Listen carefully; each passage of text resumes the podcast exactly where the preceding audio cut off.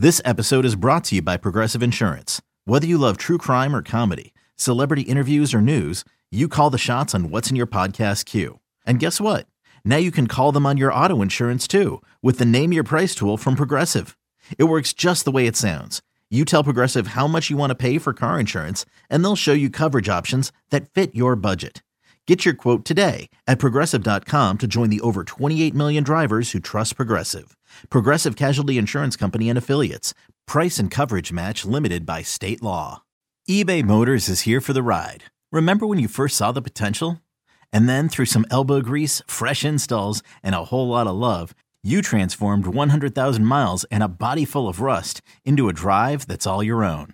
Look to your left, look to your right. It's official. No one's got a ride like this. There's nothing else that sounds like, feels like, or looks like the set of wheels in your garage.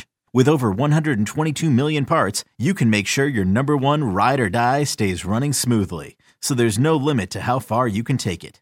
Brake kits, turbochargers, engines, exhaust kits, roof racks, LED headlights, bumpers, whatever your baby needs, eBay Motors has it. And with eBay Guaranteed Fit, it's guaranteed to fit your ride the first time, every time, or your money back. Plus, at these prices, well, you're burning rubber, not cash. Keep your ride or die alive at ebaymotors.com. Eligible items only. Exclusions apply.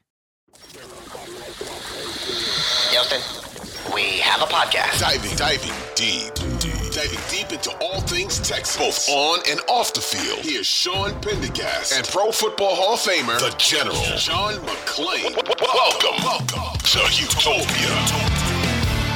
Hey, hey, everybody, welcome in Houtopia Football Podcast, our third and final one of the week. And we got a lot to get to because the Tennessee Titans are coming to town, the Philadelphia Phillies are coming to town. It is a busy and fun time of year, and we got you covered not only on the football side, but on the baseball side as well as we welcome you in. I am Sean Pendergast, one half of Payne and Pendergast, Sports Radio 610 in the mornings on Sports Radio 610, and of course, joined by my good friend, the Hall of Famer, our senior Texans columnist at sportsradio610.com, and gallerysports.com. John McClain. John, how are we doing today? I'm doing great, John. It's a great time to be a fan of Houston sports with the Texans having the Titans coming in with, of course, the World Series. Can't wait for that on Friday and Saturday. And I'm so glad, so glad that they don't play on Sunday when the Texans and Titans play. It's a travel day. That to me was I've I've spent a lot of time watching Astro playoff games on Sunday in the Texans press box while I'm writing my columns. Well, John, think about this upcoming week. I mean, you got NFL football on Sunday with the Texans and obviously the rest of the league. And then on Thursday, the Texans have their Thursday night game against the Philadelphia Eagles of all teams. You will talk about that game specifically this coming week.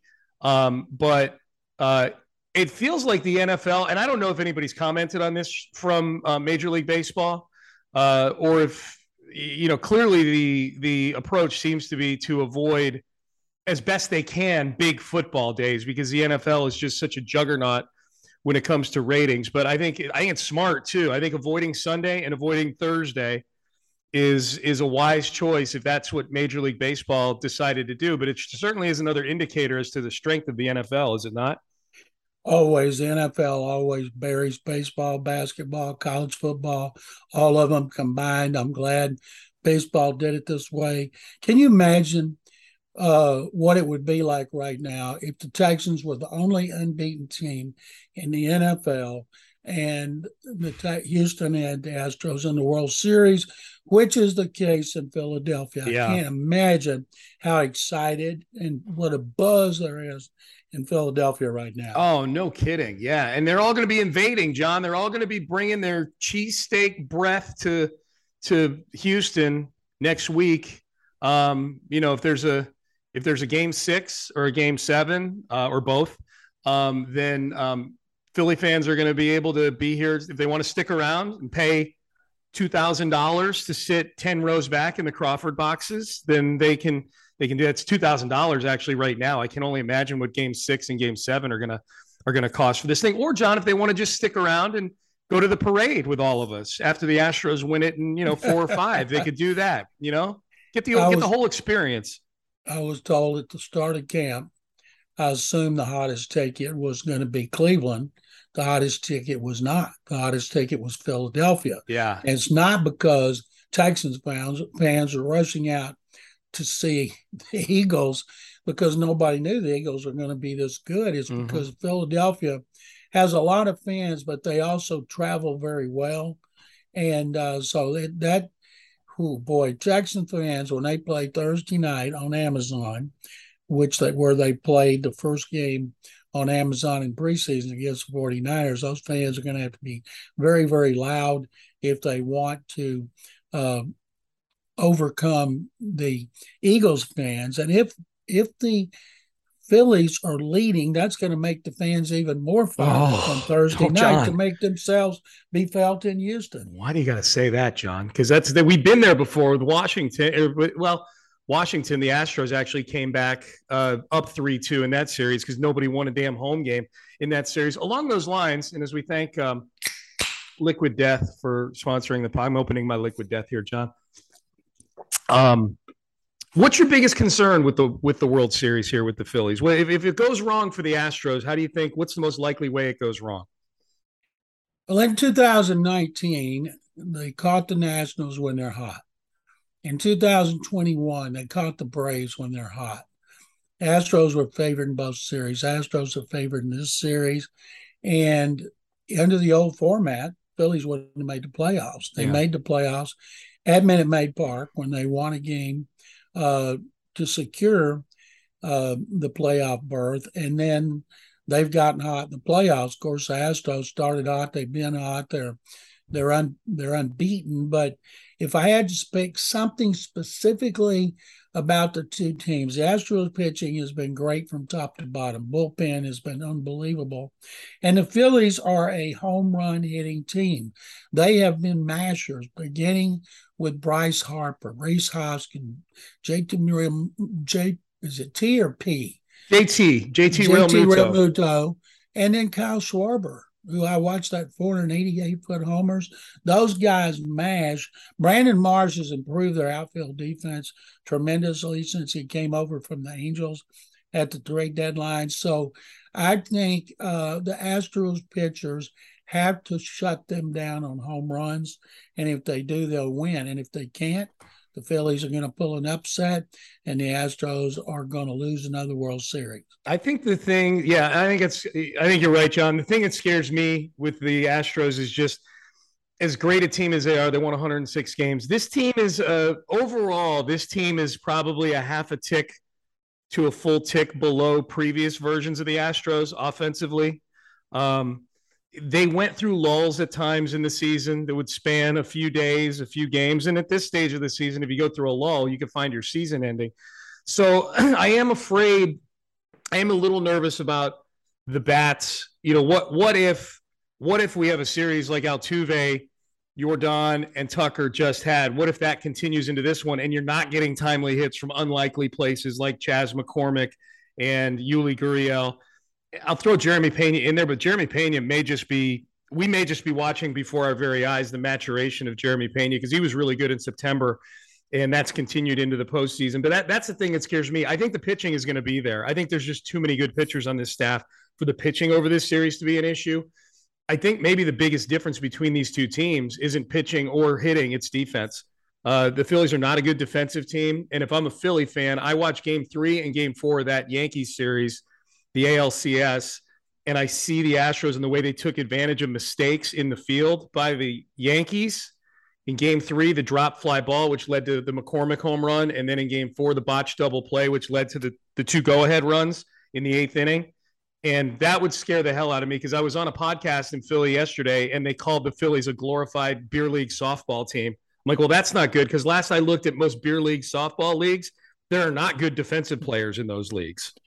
One of the things that uh, is amazing to me is they swept the Yankees, even though Altuve, Alvarez, and Tucker were terrible at the plate. Yeah. They combined for either 184 or 186 average.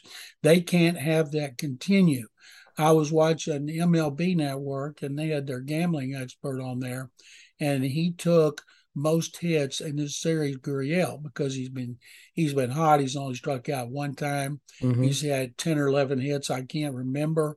Well, he's been so much better in the playoffs than he was during the season when he was awful.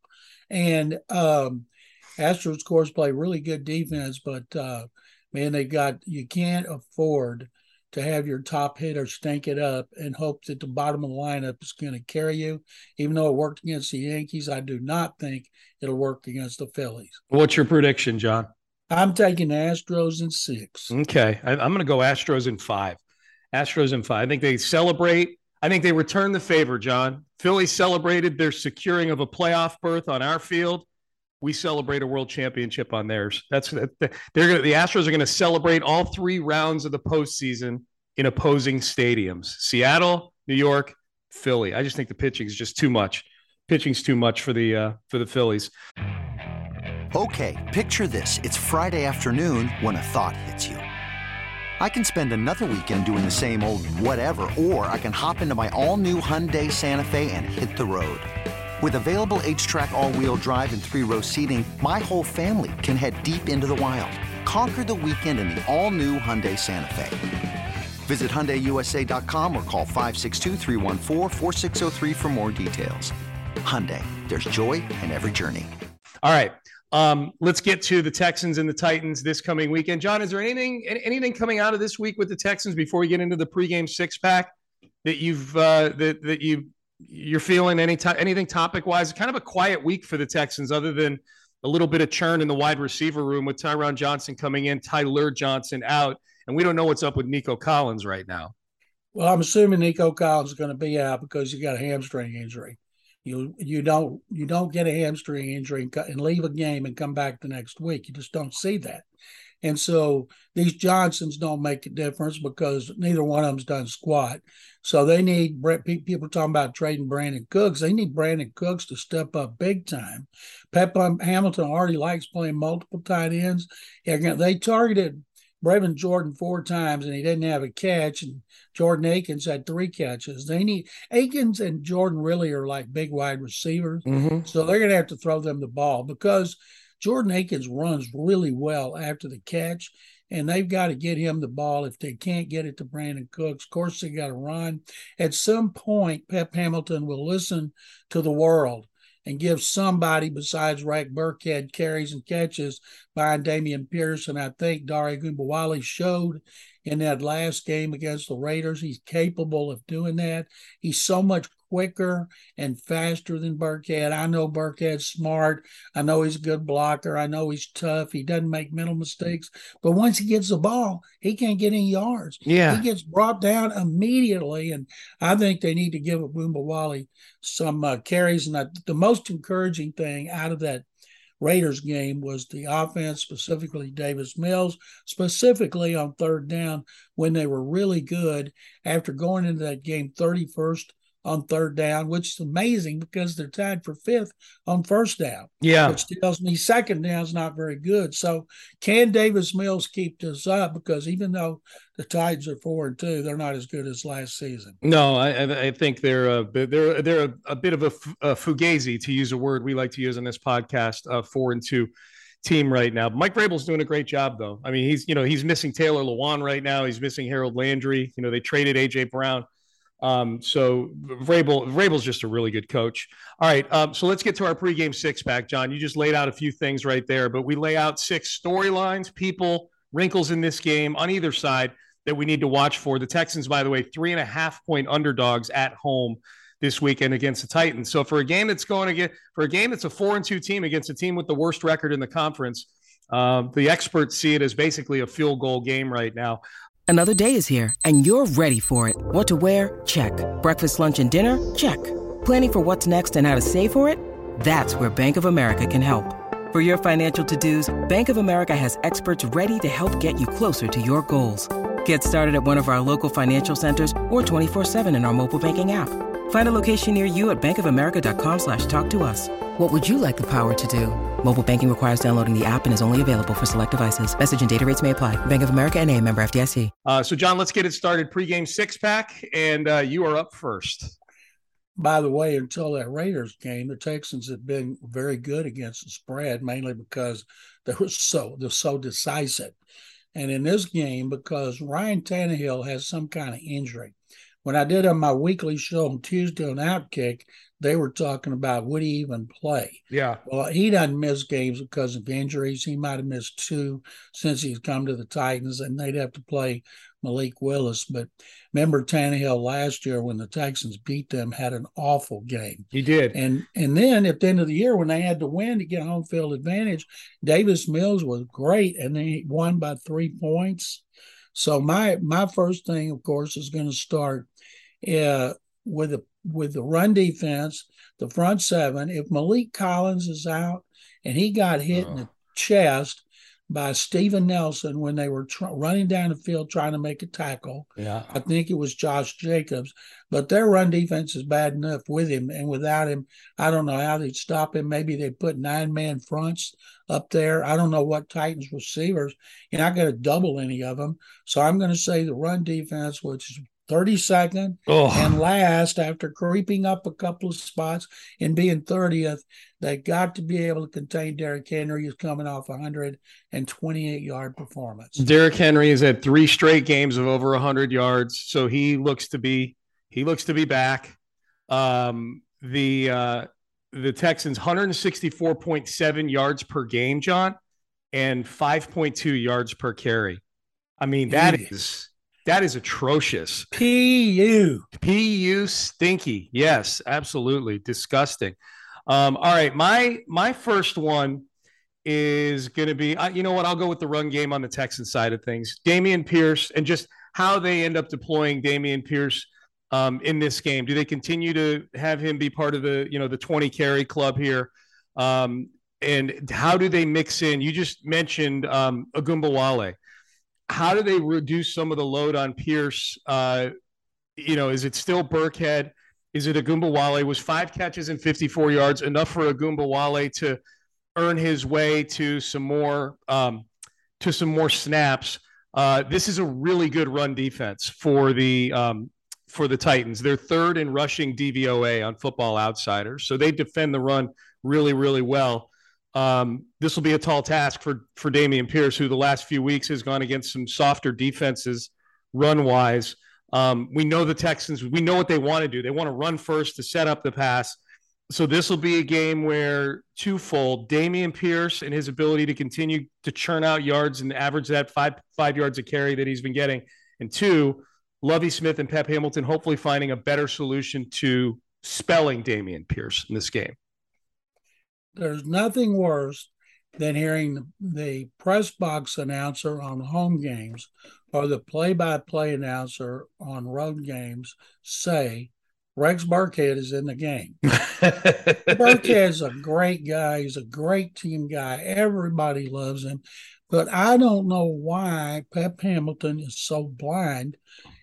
Put take Royce Freeman off the practice squad. He's had some good runs with the Texans over the last couple of years. Or Ogunbowale, if you watched him run, he's quick.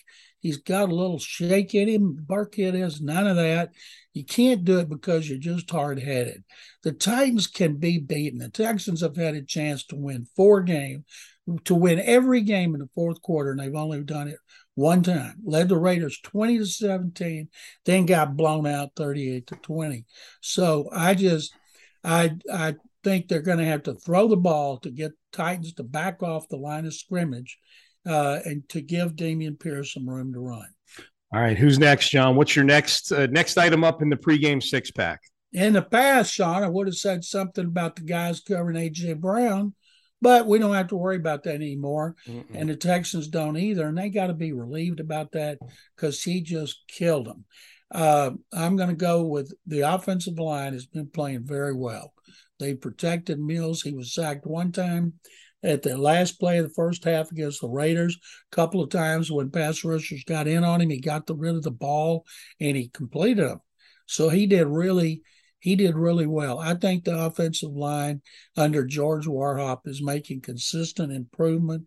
Kenyon Green had a had a crucial penalty against the Raiders So did Roy Lopez. And he went out, came back, and then Tytus Howard went out and came back. Tytus did a good job against Maxx Crosby. I look for this offensive line to be good in this game, to help with the running game and protect Davis Mills. And that gives the Texans a chance to win unless Derrick Henry goes over 200 yards, I believe, for the fourth consecutive game against the Texans. Yeah, I mean, I'll just add to what you said. Kenyon Green is going to be a real focal point, I would imagine, for the Titans defense uh, with Jeffrey Simmons, you know, lining up in that interior for the Tennessee Titans. Simmons had another great year this year. He's a really, really good football player. So yeah, the Texans are going to have their hands full with that Titan front. Um, no Harold Landry, he's been out all year, but Bud Dupree is is obviously uh, something to worry about as well. John, my next one for our pregame six pack is going to be third down. Third down for both of these teams. The Titans' third down defense is first in the league right now. They're the best on third down. The Texans are 27th on third down offensively, the Texans last week, that was one of the things they did fairly well compared to other games this year. They were nine of 15 on third down. Davis Mills was pretty decent and had to have its situations, at least for the first two and a half quarters of that game. And then the Raiders just ran them out of the building after that. Had more to do with the Raiders offense than the Raiders defense. But Mills showed improvement on third down. That's been a hard area for him this year. Um, and uh, and so that that's something I'll be watching because the Texans are going to need some sustained drives in this game. I think they're, you know, they're uh, unless they get turnovers in short fields, they're going to need to they're going to need to string some things together. And the Texans are not very good at attacking downfield and getting big chunk plays. They find themselves in third down a lot because their strategy seems to be let's run the ball, stay ahead of the chains, put ourselves in manageable down and distance situations. The Titans have thrived in third down on defense this year. So third down is a big key for me. The Texans need to have another game on third down like they had against the Raiders last week. I can't wait to see if they can sustain that, and uh, or if they're going to be in third and long, incomplete, sack, uh, throw it away. But you're right; that is going to be uh, paramount if they want to have a chance to win in the fourth quarter again and actually do it. Absolutely. All right, what's your uh, what's your last pregame six pack, John? If Nico Collins does not play as expected, then the other receivers Phillip Dorsett and Chris Moore, both of whom had touchdown catches on third down. They've got to play well, but Brandin Cooks has got to have his best game of the season. Mm-hmm. Now, I don't think they're going to trade him. You don't think they're going to trade him because of his contract, yep. but he needs to step up for the first time this season. Collins is out. He's got to get open. Mills has got to get him the ball because you've got to have a receiver who can put some pressure on the defense. And so far, Cooks hadn't done it this season for whatever reason. Well, this is a great time for him to start. Do you buy into any of the social media stuff with him where he's liking tweets about trade rumors and things like that? Does Brandin Cook strike you as a guy who causes passive aggressive drama like this? No, Brandin's one of the best team guys I've ever seen. If he likes it, hell, if you don't like it, if you don't like something, it will give you a chance to get get out of one of the worst teams in the league. You'd be nuts. Something yeah. be wrong with you. So, That's true. Yeah, I, I would like it too. All right, last one, John, for me um, that I'm going to be watching. Uh, week two of Christian Harris. Uh, Christian Harris, I think, wound up getting a lot more snaps than we all thought he might last week, or certainly more snaps than Lovie Smith had been intimating he might get throughout the week leading up to the game against the Raiders. Turns out he was on the field for 68% of the snaps defensively, 36 total defensive snaps, I believe it was, or maybe 38, something like that. Um, last year, was 38. Kamu was on the field for 18. Christian Harris on the field for 38. There were 56 total snaps. Um, I enjoyed the Christian Harris snaps much more than the Kamu snaps. Kamu stinks this year. Um, but watching Christian Harris in week two, and especially going against a team like this, pretty similar. Last week, he was having to tackle a former Alabama running back and Josh Jacobs, former teammate. This week, another former Alabama running back, but one he didn't coincide with there in Tuscaloosa in Derrick Henry. Boy, a lot of these Alabama running backs, John, and it turns out they're all really good at running the football, running over people. Um, but Christian Harrison, week two, you know, we're getting to a we're getting to a point with this team where these are the things that are going to excite me. Individual young players, watching them ascend and grow. And Harris is that guy for me again this week. They're not going anywhere. Play those young guys, give them the chance to gain the experience to help them get better. And I think Christian Harris knows this. beware of the stiff arm when you're closing in on Derrick Henry when he gets in space. Harris is going to get better. Put him out there. Let him let him rush. Let him let him drop into coverage. See if he can play the run. I don't know what they're going to do to get better against the run because they were so pathetic against the Raiders in the second half. Now they weren't in the first half. It happened at the end of the. It happened as soon as they got the ball first and the third quarter. They just steamrolled them. So I don't know if they changed their strategy. Or players ran out of gas, or their true colors just emerged. But uh, they've got to do something, and Christian Harris is going to be a big part of it. All right, John, what's your prediction on the game? I'm going with the Titans, who low scoring and boring, like most of Texans games, even though they just gave up 38. You know, they struggle to get 20. So I'm going to say Titans 23, Texans 20. Okay. I got 20 to 17 Titans. So you and I both have the Texans covering the number, but not winning the game, which for a lot of Texan fans, I think is a dream scenario. Another competitive football game where they inch closer and closer to the top of the draft. Where we need to we need Detroit to Detroit to start cooperating again, John. It turns out that uh, after all that bluster coming out of Hard Knocks, the Lions still just flat out stink. They're not good. And I need a quarterback. And I yeah. don't think the Titans had an offensive touchdown in Sunday's victory over the Colts. I think it was Randy Bullock's four field goals and a defensive touchdown. Randy Bullock AFC Special Teams Player of the Week. Was he? Yep. Oh man, how about that, Fat Randy? You go, Randy. When you need mealtime inspiration, it's worth shopping Kroger, where you'll find over 30,000 mouthwatering choices that excite your inner foodie. And no matter what tasty choice you make, you'll enjoy our everyday low prices, plus extra ways to save, like digital coupons worth over $600 each week. You can also save up to $1 off per gallon at the pump with fuel points. More savings and more inspiring flavors make shopping Kroger worth it every time. Kroger, fresh for everyone. Fuel restrictions apply. All right, let's John, let's let's mix in a few of these. We like to hit some of the storylines around the league, across other sports, across life with a little segment that we do at the end of each week called For Real or Fugazi. I'm going to read John some sentences here, some statements, some thoughts, and John will tell me if he thinks that these are accurate, i.e., for real, or if they are fake, inaccurate, phony, or as we like to say, fugazi. It's Italian for counterfeit. At least on this show, it is.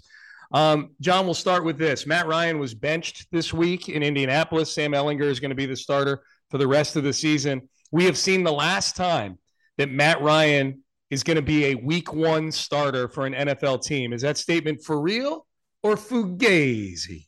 I'm going to say it's fugazi, Sean, because there's so many teams that need quarterbacks.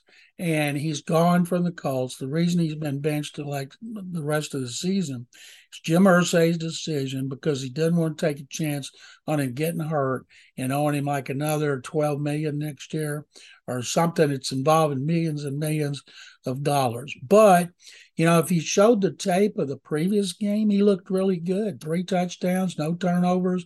So this, I think, is more about money than it, than it is about performance. So with so many teams needing quarterbacks, they're not all going to get one. They're ready to play right away next season. So I'm thinking he's going somewhere else. He'll get a job. My God, Sean, if Carson Wentz can keep yeah. getting starting jobs, why can't Matt Ryan? No, you're you're you're absolutely right. There's a there's a there the supply curve, you know, supply chain issues, John. We've got supply chain issues around the world right now. I believe there's a supply chain issue with quarterbacks in the NFL right now. The supply is not great, and I think you're right about that. I think I think I think Matt Ryan's no good, but I, I think too I could see a team. He will not he will not get brought in though the same way that the Colts brought him in this year, which was hey he's our starter and we'll see how long this thing goes. He's going to be the starter for a team that drafts a quarterback, and he's a he's a bridge quarterback now, John. I mean, he's I, I think he'd be like a one year kind of guy. Um, all right, next one. I'll stick with the theme of quarterbacks being benched. Uh, Mac Jones was also benched in a game this week in Monday Night Football. Mac Jones benched by Bill Belichick. Bailey Zappe came in and didn't win the game, but he has won a couple games for the Patriots this year. John, for real or Fugazi, week one, 2023, the starting quarterback for the Patriots is Bailey Zappe. For real or Fugazi? Fugazi, the Patriots gave a 15th pick in the first round for Mac Jones. He showed a lot of promise. He ran out of gas at the end of the year, and then he had a high ankle sprain. Every player that I've ever covered who had a high ankle sprain said you never get over it during the season. You can play with it because you just have to be able to deal with the pain, but it's not going to get better till there's a lot, a lot of R and R in the off season. So uh, he wasn't ready to play physically. He might not have been able to play mentally, but Bailey Zappe is Cooper Rush. The guy came in, he looked good. He might have a chance uh, to continue to get better, but he's not going to be the starting quarterback over the guy who was picked in the first round. I hope Zappe plays the rest of the year, and I hope he plays well. And then I want to see Belichick trade Mac Jones at a discount to the Texans next year. And then the Texans start Mac Jones and they can use those other first round, they can use their two first round picks on actual players and roll with Mac Jones instead of Davis Mills. Oh, Davis Mills was better than Jones over the last five weeks of last season. He's been better than him this season. I'd rather keep Davis Mills than trade for Mac Jones. I don't care what the pick is. They need to get that franchise quarterback in the 2023 draft and worried about the other positions, other other times. John, I didn't say why I wanted to see it. I didn't say it was the right solution. I would just want to see what the fallout would be. Just watch the world burn. You know what I mean? Like, like the like the uh, like the like the Targaryen king there, the Mad King. He just like to watch everything burn to the ground. I, sometimes it's fun to watch things burn. All right, it kind uh, of sticks. Excuse me, sticks in my craw that every time I hear or watch Bailey Zappe, they talk to him about being from Western Kentucky. And not. He was there one year, but he was at HBU yeah. for four years. And I want him somebody to say he was at Houston Baptist, transferred to Western Kentucky for one year, threw 60 touchdown passes, and got drafted by the Patriots. But it's like he played his whole career at Western Kentucky. Yeah, no, it's he's he's from Houston Baptist by way of Western Kentucky. That's what that is. All right, uh, a couple more football. Then I got a baseball and a Halloween one for you, John. Um, the Green Bay Packers, I believe, for the first time with Aaron Rodgers as their quarterback, are double-digit underdogs this weekend. They play the Buffalo Bills. They're 11 and a half point underdogs. John, for real or Fugazi, 11 and a half points is not enough for this game. Buffalo is going to womp Green Bay. For real or Fugazi? For real. Yeah this Packer team is not good with Aaron Aaron Rodgers going on Pat McAfee complaining about mistakes. That's like calling out Matt LaFleur. I think those players that he, he's trying to get to play better. And I don't know if he's the greatest leader in the world. They probably don't like the way he's called them out publicly. The Bills got it going on. You know, it's important to Josh Allen to play great. I think Buffalo's going to blow him out. That's a Sunday night game too. Sunday night uh, on NBC. The Bills hosting the uh, the Packers. Um, all right, John. Baseball, real quick. World Series. Bryce Harper. Bryce Harper is the best player, individual player in this World Series. For real or fugazi? For real. He's uh, hasn't been able to play the field since he came off the injured list but he is red hot, consistently red hot, not inconsistently red hot like Yordan Alvarez. But I think right now there's not many players except maybe maybe Mike Trout, including Aaron Judge.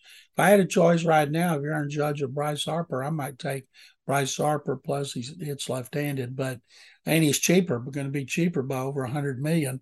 This is why the Phillies paid all that money. I think it's what three hundred fifteen or thirty million to get him, yep. and away from the Nationals. And he's he's been there nine twenty. This is his fourth year there, and they won without him, which was surprising after they fired Joe Girardi. So I think he's definitely the best player in the World Series. He is. He's definitely the hottest. I mean, his, his OPS right now for the playoffs, I want to say, is like thirteen hundred, or maybe just in the previous series. But he is he is red hot right now. All right, last one, John. Halloween is coming up on Monday. Um, this will, I think, be the last podcast we do. Well, we'll do one on Sunday night after the game, but worth getting a Halloween take in. Um, candy corn is a popular candy, I guess, among some folks at Halloween time. John for real or fugazi, candy corn is trash. Uh, for real, I'm not a big candy corn guy. Usually, when our street's not torn up, my wife Carol gets all kinds of candy and she puts it by the front door and then she dresses up like a witch. And when people from the neighborhood come up, she gives them candy. But before when before all this, while it's daylight, I go in there and I sneak around and I take candy I want and and I never touch those things because if you have more than two, that's too many. Yeah. What's your power ranking for Halloween candy? What are the what are the three uh, John McClain favorites? Based on what my wife puts out there, I love Reese's. Mhm. Re- Reese's are great. Love M and M's, and I like uh, the little square caramel caramel candies. And uh, I let her give out all these things. She buys some things, Sean, that I'm thinking, who would eat this junk? Well, she says kids do. I say, well, it's good because those other things I have no interest in. Do you like any of the coconut based candies like Mounds or Almond Joy? I love almond joys. Okay. I, she never gets those for um, for Halloween, Mhm. but sometimes when I'm uh, got a sweet tooth, I'll get an almond joy or a, uh, yeah, I I like the almond joys. I think probably better than anything, along with paydays. Okay. Paydays. All right. So are you so you're more of a chocolate, salty, savory guy as opposed to a fruity, sweet, sugary guy. Yeah, I'm not into fruity stuff, although I do like all jelly beans other than black. Okay. The M&Ms are what gets you, John. The M&Ms at Halloween time cuz those just those go down way too. So it's like a bag of potato chips. You look up and the whole thing's gone. I when when uh, Carol and I got married, I told her I would quit smoking after we got married. And so I asked her, we got married March 26th. I said, Can I wait till after the draft? She said, Yes. So usually every morning I would get up, I'd get the Chronicle and the Houston Post.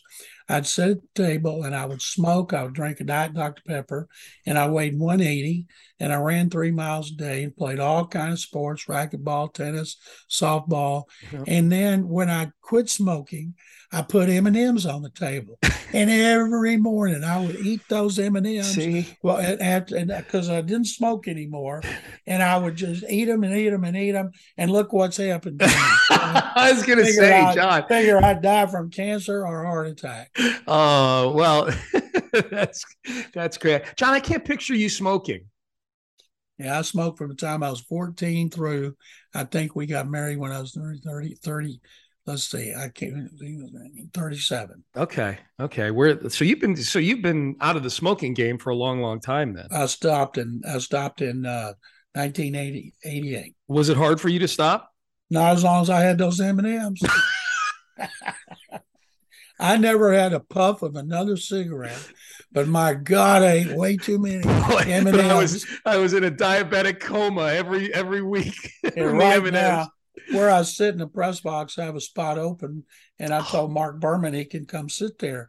Well, the Texans put out all kind of candies dude. in the press box, and now I'm on a diet for SOTA weight loss. Yep. And uh, so uh, I'm going to have to tell Berman, don't you dare bring that bleep around here when I'm sitting here if you want to sit next to me. Well, you can do it, John. You got this. But I I will vouch. You're absolutely right. The Texans, for whatever's happening on the field with the Texans, man, if you have a sweet tooth, they've really stepped up their game up in the press box cuisine department. They've got those those machines, and this is for the audience's benefit. I don't even know if they care, but who cares? If not, they're fast forwarding through this anyways. It's a podcast. But John, those machines where all you do is pull the lever and it just M and M's just fall out of the of the machine. It's incredible. The ones that also kill me are those pecan pie, Yeah. little little squares from Goode Company. Yep. And so it's this is I've been okay on this diet at home, Yep. but now that I'm going to a press box and I can't eat anything in there, Yeah. it's going to take the kind of willpower I've never showed. That's right, John. Yes, it's I can tell you, someone who went through the SOTA weight loss plan, it's manageable. You can work the plan. It's a very workable plan.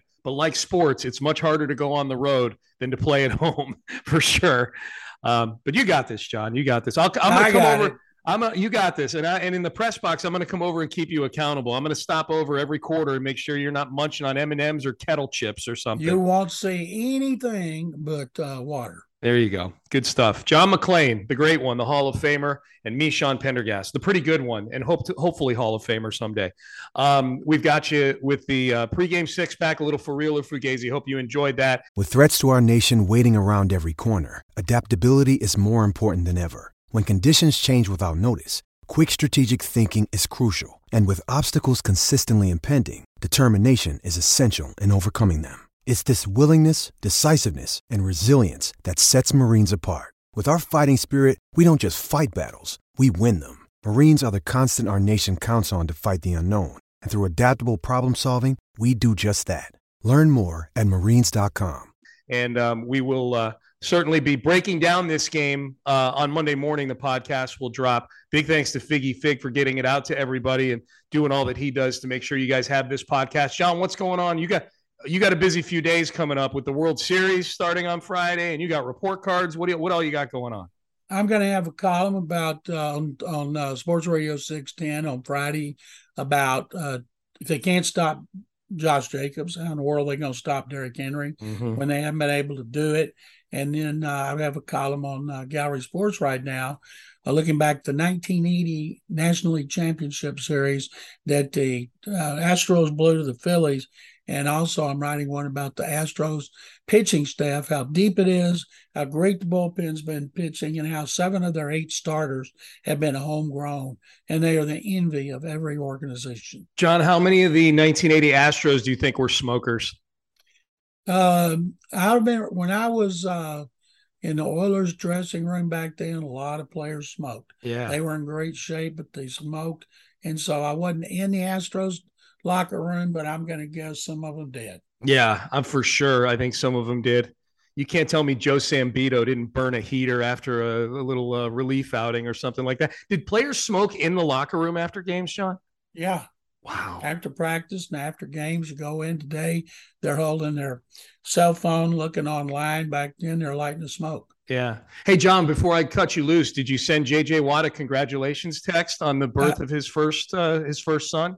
I did, and uh, he got back to me, and I'm so happy for them. Him and Kealia, they they uh, are proud parents, first son, and a lot of people are going to be offering scholarships because that kid is going to have some natural athletic ability. Oh, dude, I've already got the NIL collective put together for Notre Dame. Can You keep your greasy Baylor mitts off of him, John. I got to, uh, you know what? I'm going to send him a text right now.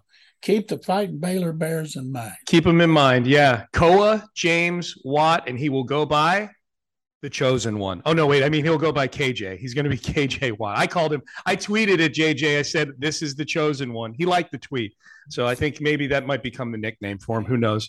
Um, but yeah, you know, reach out to JJ and give him a little congratulations. You know, that's uh, he's still a he's still an honorary Houstonian for sure. Abs- you know, absolutely, absolutely, legend. All right, uh, John. Appreciate the time as always. This was fun. Sean, my pleasure. Thank you very much as always. All right, good stuff. That's John McClain. I'm Sean Pendergast. We are out of time. We will see you Monday morning, bright and early. Of course, kickoff for the Texans, bright and early for the podcast. Texans 305 kickoff this weekend. So the rare late window kickoff for a home game for the Texans. So make a note of that. You can hear me uh, 6 a.m. to 10 a.m. on Sports Radio 610. And of course, we will have the pregame for you, Seth Payne and myself, starting at 12.05 p.m. on Sunday afternoon. We are done. We are out of here. Have a great weekend. Enjoy the games and go Texans, but mostly go Stros. We will see you all next week.